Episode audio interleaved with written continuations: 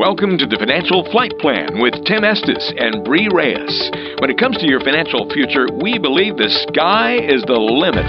We'll give you the proper tools to keep your engine portfolio running smoothly. Let us pilot the answers to some of your toughest financial issues. The Financial Flight Plan starts now. Welcome in. Glad to have you inside the Financial Flight Plan podcast. I'm Ben George with Bree Reyes at Estes Financial. She's an investor coach and a certified financial planner. Today, Bree, we're going to finish up our conversation on cash flow. We talked about the expenses side last time out on the podcast. Today, the all important income side. Yes, cat retirement cash flow. Everyone's favorite topic. well, you have to understand income, right? And where it's coming from and, and, and where you're going to get it and how much you have coming in every month, though. It's such an important piece of it. So, so important. So, so important. And making sure you have a little leftover for fun. Exactly. Speaking fun of, is always important. I was say, speaking of fun, what you, what you been up to that's been fun? I, my husband and I went to a Blink 182 concert oh, really? um, last week. and I realized, Ben, you know you are getting old, especially when you're kind of a rock kid. Yeah. When first of all, your first thing was you buy your merch, right? Because you are not standing in line after a show. you want to go home, right? Uh, I didn't put on the merch like a lot of other people did because when I was cool, you weren't like you didn't wear the merch to the show the right. merch came yeah. from. Exactly. Yeah, you can't do that. But apparently that rule is gone. Hmm. So we bought our merch. Then we found a concession stand to buy waters. and lastly, I had to walk around and find the customer service area to get earplugs. Oh man. Because I'd forgotten mine. and I was wearing more orthotic sneakers.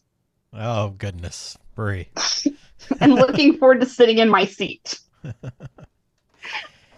And you know what? I, I, I was joking and felt kind of bad about it until the band came out on stage. And Blink is a high energy alternative rock grunge. I don't know pop band. Yeah. Um, not sure exactly what category they fit in, but um, all that they brought for them on stage was water too, and they started the show on time. and then they didn't pull that, hey, we're going to go step behind the stage and you have to call us out for an encore crap. Right, they yeah. flat out said, we are not, we're supposed to be done with the show now. We're going to go ahead and play three more songs because it's in our contract, but we don't want to do that either. So can you just yell like this is the final song? uh,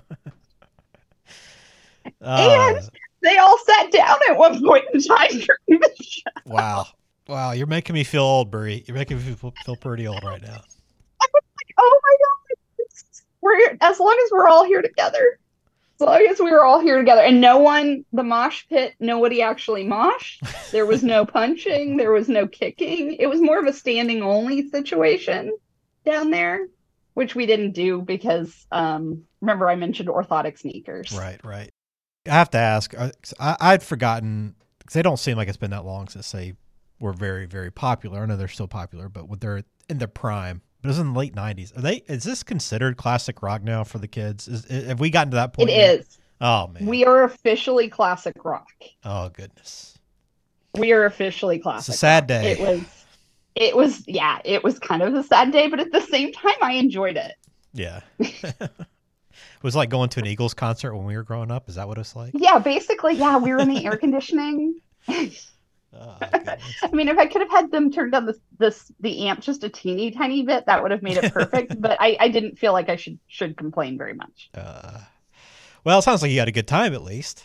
Oh, we had a fabulous time, but we also are recognizing and accepting our um our age with age comes wisdom, I guess, right? So that's what exactly. we forward to. Exactly. Well, uh, man, I, I am going to get into. I'm going to change the subject because I feel old, Bree. I feel very old at this point because I I can relate to everything you're talking about right now. So, well, look, yeah, we got a good show for you today. It's again continuing a conversation we had last time out. So if you haven't heard the last podcast on the expenses portion of mastering cash flow in retirement, you can go back to our last show and check that out. It's a uh, it's really a two part conversation. They go hand in hand, but you don't need to listen to that one first necessarily to get this episode under your belt. So we'll jump into the income side. Again, this is such a big piece of the puzzle in retirement to make sure you are not going to run out of money, right? So we want to kind of tackle some of these ins and outs and make sure you understand the crucial role of income analysis as well and really kind of differentiate between guaranteed uh, and uncertain income that's coming in as well. So, again, this is a, a, big piece, and we want you to completely understand this. But if you have questions as we go through this, and and want to talk to Bree about your income plan, and or get it started if you haven't done that yet, you can always log on estesfinancial.net or give her a call 817 444 8402. So, Bree, just right up front, why why is this so critical for financial stability? Understanding this income piece. Oh my goodness, because everything comes from it um, if we don't have a clear picture of what our income is coming in, how are we going to plan for those wonderful expenses we talked about last time? Hmm. Um, ha- you know, we don't want to be trying to time the market. We want to kind of know where all of our money's coming in, and so income planning is is critical. And just to kind of give people a sense of you know beyond that why we're talking about it, what are what's some things that could happen if you don't have a clear picture of your retirement income? It's the age old thing and it's everybody's biggest fear running out of money and being dependent solely on social security. Don't want to be in that boat for sure. So yeah.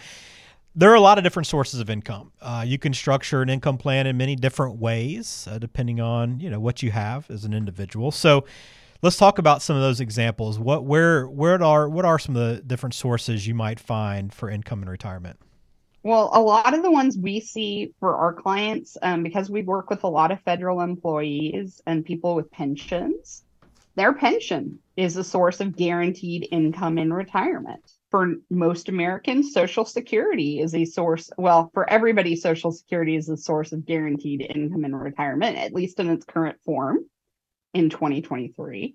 Some people use 401ks, IRAs, lump sum distributions. Some people use annuities, some have dividends. There's lots of different ways. And the number one I've seen thing I've seen a lot lately has been rental income as a source of income in retirement and part-time work. Retirement is not retire and sit at home and watch Maury Povich anymore. I don't even know if Maury's still on. Man, I'm dating going back to the '90s today, again. I really am. Um, or Sally Jessy Raphael. Oh, such a good uh,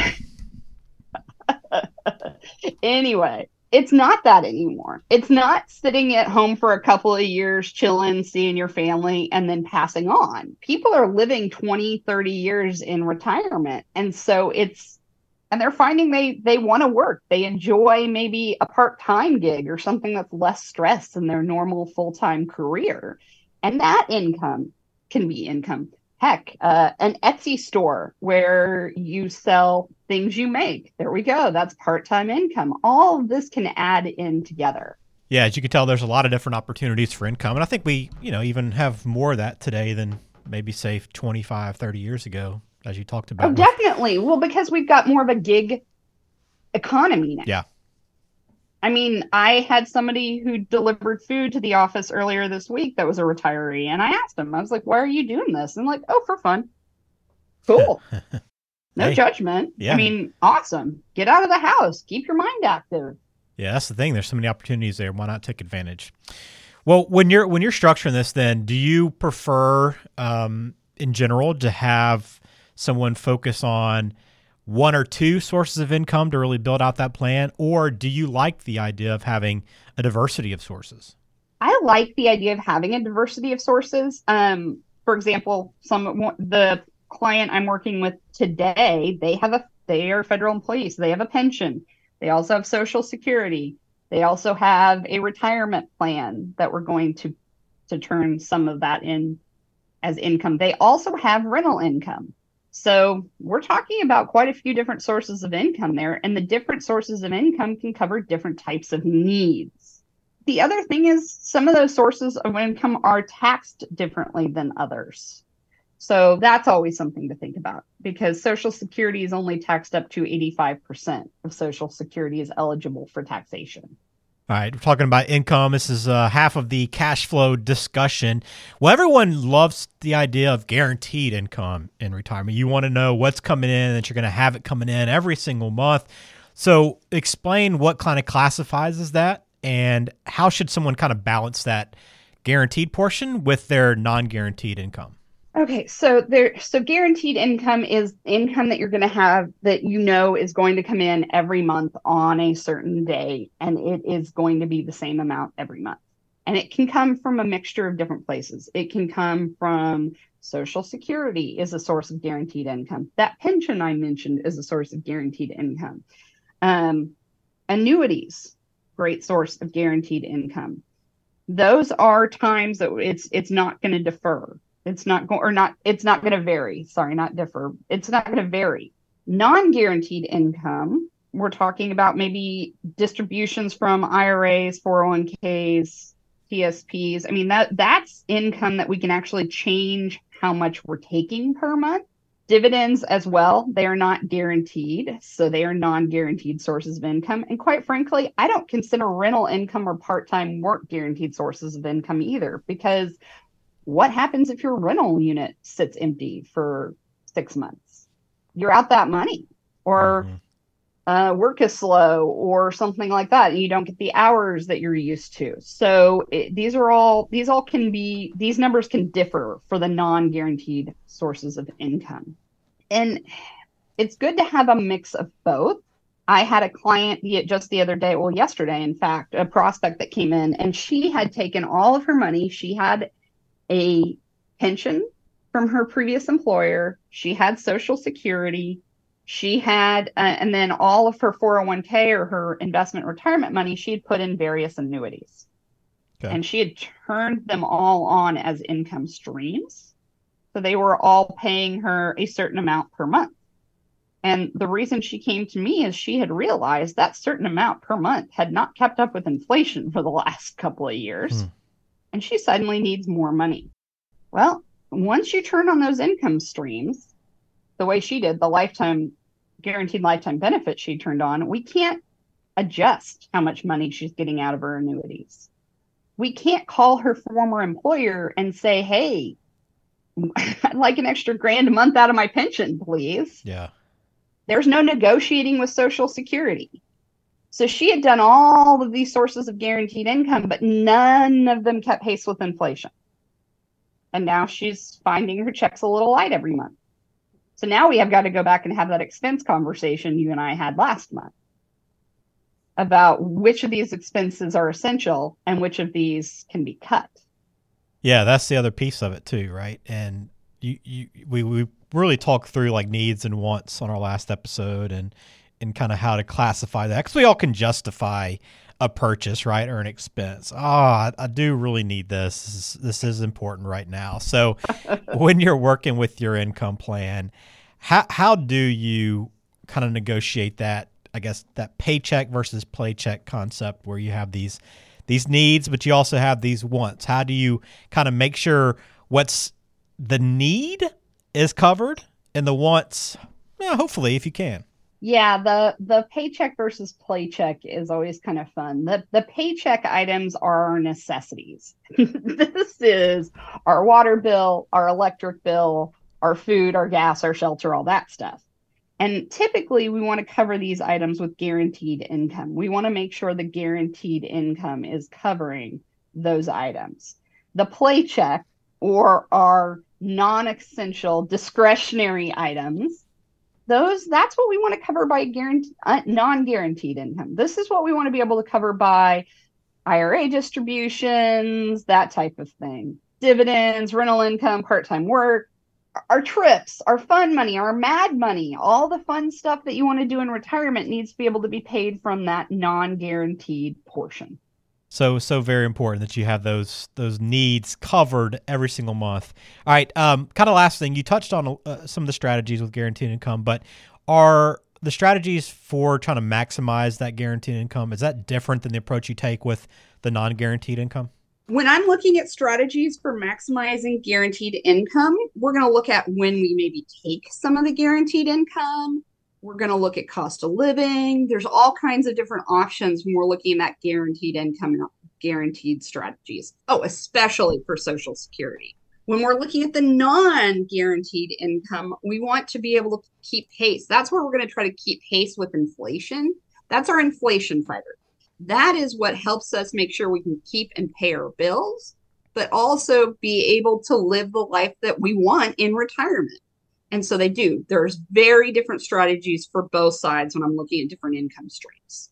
Very good. Well, this is just one piece again of the cash flow discussion. The other part, expenses. You can hear us go into that in depth on our last podcast. So check that out if you haven't already. If you have questions for Bree, log on estesfinancial.net or you can always call her at 817 444 8402. And Bree, when you're talking about managing cash flow, taxes are going to have a part of that as well, aren't they? Yes, they're going to have a huge part of that as well. I mean, that's when I talk about that non guaranteed income, that's where we're going to get the extra money to pay those rising taxes that I expect us to have in retirement, to pay to pay, keep pace with inflation, to keep our life and our standard of living where we want. And so that's why we have the, the ticking tax time bomb toolkit for clients that's it's a book, The Seven Lessons to Save Your Retirement, and a couple other things that kind of help talk about taxes and retirement and how they work together because they need to be thought about in conjunction, not just one or the other. Again, if you want to get your hands on that ticking tax time bomb, just get in touch with Bree. Log on estesfinancial.net, shoot her an email, and we'll send that out to you. All right, yeah, 817 Go ahead. 444 8402 to get the ticking tax tax time bomb toolkit man, that is hard to say some days. one of those days, one of those days. All right, but it is a great tool and a great resource, and uh, we've had some good feedback on people that have reached out uh, to get that, and it's just our thank you for listening to the podcast. All right, let's transition now, getting to know Bree away from the office. We ask her a question, a random question every week. We got a, a very random one this week. What subject that might seem pretty random, Bree, to most of us. Uh, do you know a lot about? Formula One. Oh, okay. Do you watch the Netflix show? I, I watched Drive to Survive. That's what got me into it. My biological father loves car racing, and I hated car racing growing up, partially because of his love for it. I'm going to admit. And I mean, we live not, I mean, we live in North Texas. I live in Fort Worth. We have the Texas Motor Speedway here in Fort Worth, and I have gone out there and enjoyed um, a race, but it it's never really really appealed to me until I did watch Drive to Survive, and then I got sucked in not just for the soap opera that Netflix makes makes it, but all but the business aspect of everything. The the teams and the money and the money caps and how they spend their money to the best to make sure they're doing um, putting it for the best interest of the team and just all these different things. Mm-hmm. So now I've gotten to become kind of a Formula One nerd uh, to the point that my husband's like, whoa, Bree. Because I walked in the door the other day and I was like, oh my God, you'll never believe. And he's like, I've already seen the news. Daniel Ricciardo's racing for AlphaTauri. And I'm like, yes, I know. Because when did you become this person? That's amazing. But I that's I know more about F1 than I do about American football. Really? Okay. Professionally. Professionally. I know quite a bit about American college football, but not professional football. I know I know more about F1 than that. Yeah. It also helps that there's only 20 players in F1. Right. Yeah, that's a big part of it. I know I know you're obviously you don't spend a lot of time in Austin probably as a Texas A&M grad, but do you will you make your way down or did you make your way down for the race? We are going to make our way down not this year but probably next. Um, awesome. although my, my husband and I were talking about it. We, we also wanted to go to Vegas. Yeah. Um, although my husband and I were talking about it, it's almost cheaper sometimes to do some of these European races or even the British Grand Prix, um, because tickets to Austin are not cheap. Even though we live here and we get to avoid airfare, still the hotel and then the grounds, grandstands tickets and all that is bloody expensive. It's actually cheaper to go see a race in Europe. Wow yeah, Vegas looks like Vegas race looks like it'll be a lot of fun. Pretty pretty wild stuff. Well, that's pretty cool. I know. Yeah, I'm thinking that's going to be nuts. Yeah, absolutely. Well, I know a lot of people that have kind of followed that same path, like uh, discover the show on Netflix, learn a lot about it, and then boom, all of a sudden you find yourself watching races early Sunday morning. Pretty freaking. Oh no, I'm I'm so bad. I watch practice, I watch qualifying, Oh, yeah, and I watch the race. But here's what I do: I record it, and then I I I sew during it. So like I'm working on my state fair project right now during while it's playing in the background. I got you. And then the only time I really, really has my attention is either Q3 qualifying three or the actual race on Sunday. And even then, if it's kind of if Max is way too far out front, then I'll just continue to sew. I'm not a Max fan, by the way. I'm probably the only person in the world. there are people probably Sorry, listening Max. going, "What in the world are they talking about right now?" You are in deep, Bree. You you were not lying. You are not lying. All right, let's uh, let's jump into the mailbag. Get a question before we close out today's episode of the Financial Flight Plan podcast. And the question this week comes from Vicky, who says, "How can I tell if a financial advisor is actually qualified or not?" My brother-in-law just informed us that he's now a financial advisor, but just a month ago he was calling himself a life coach who happened to work part-time at a Starbucks. So if he's a financial advisor all of a sudden, it makes me a little bit skeptical of the entire industry. Whoa, he sounds like he is a busy, busy boy, Vicky.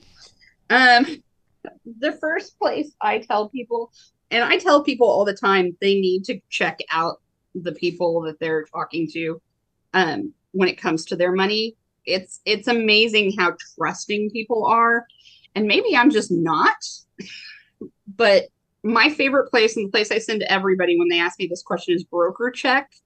Um, B R O K E R C H E C K dot FINRA, F I N R A dot org. And right there at brokercheck.finra.org, you can put in an individual's name and then hit search, and you can see. I'll just put in mine right now. You can see that there is only one Britta Eileen Reyes 21 people though and i searched brie it still pulls up my legal name no one's really allowed to call me britta except for dad and he Hmm. does it to drive me nuts sometimes and you can see that i have 13 years of experience with three different firms uh, for my securities license i originally got my securities license in november of 2004 and it shows where i've worked my entire career even through Estes Financial and where I am now. And if I had had any customer complaints, there under disclosures is where you would see customer complaints or anything that someone has to disclose. Hmm. Mine is clean. I have zero disclosures. Uh, it talks about the three exams passed. It talks about the uh, state licenses. And now I'm not a, a broker anymore. I am a registered investment advisor. And so it says, hey, I was a broker previously. Now I'm an investment advisor.